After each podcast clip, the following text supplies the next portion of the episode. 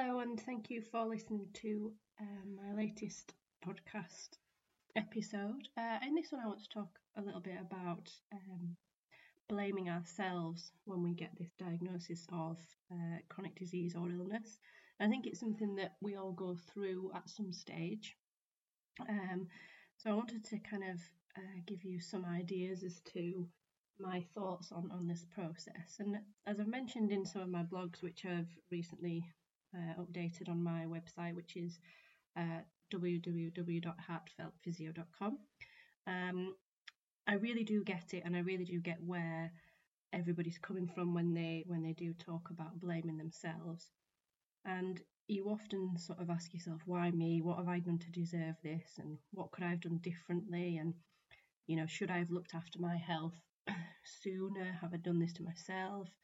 And it's easy to feel like uh, it's easy to feel like that. And as you move further into your kind of journey of, of healing or wellness, if you like, as I did, uh, you learn more and more about the impact of things like nutrition on your health, and it's human nature that you begin to feel ashamed almost of, of what you didn't know before. Uh, but what I would like to say is that it's important we stop doing this, and you become conscious of those thoughts, and you, you stop them before they, they run away with you. At the end of the day, it's wasted energy. Um, it's best to let go of the past and look forward to future possibilities, and focus in on becoming the best version of, of yourself now, as you are now. And I'm grateful that, you know, for example, I now know how to nourish my body in a way that helps me maintain wellness. Um, and I try not to dwell on the fact that I didn't previously know this. Um, You know, I I don't eat processed foods, and I, I love things such as ginger tea, and I'm learning more and more about food and healing properties as I go on. Um, and sometimes, yes, life doesn't seem fair when you see people who can sort of mindlessly enjoy things such as takeaways, uh, cocktail nights and things like that. And sometimes it does hurt, and that can, again, swell up some of those feelings of, of blaming yourself and, and feeling quite down about everything. But overall, I think that it's important to understand that uh, my illness has made me a better person, and it will make you a better person in one way or another. I've, mo- I've got more empathy for others, and I have learnt the importance of taking care of myself, both mentally and physically.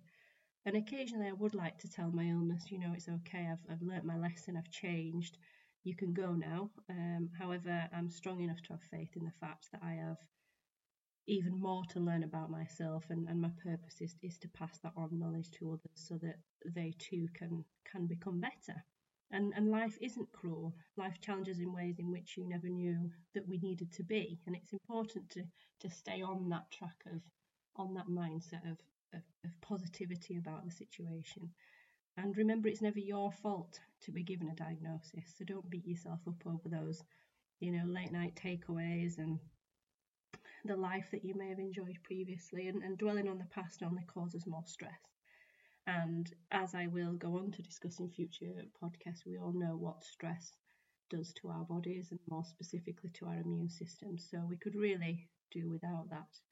And thank yourself for starting your journey to wellness, even though if you're just reading this, listening to this for the first time, or you've just started, you know, reading bits and pieces about how you can improve your own health. That's a massive step in its in itself, so you should be very proud of yourself for that. And the only certain thing now is that you must learn to to love your body and appreciate all the signs it's giving you. And finding a balance is crucial.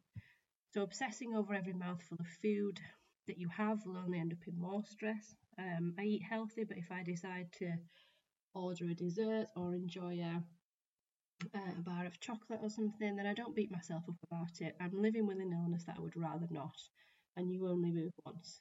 Uh, so it is about finding that finding that balance. And in a world where everyone wants to sort of ram celery juice down your throat and rub ground turmeric into your joints to cure your pain, it's important to be cautious. Uh, listen to your body and take responsibility for your own health, and really be wary of anything that is suggesting otherwise. And I think that that's an important message to um, to take home, really. So blaming yourself for being in this situation is, is wasted energy. It's not going to move you forward at all. So I think that really start by accepting uh, the person that you will become is going to be significantly different than the person that got that diagnosis.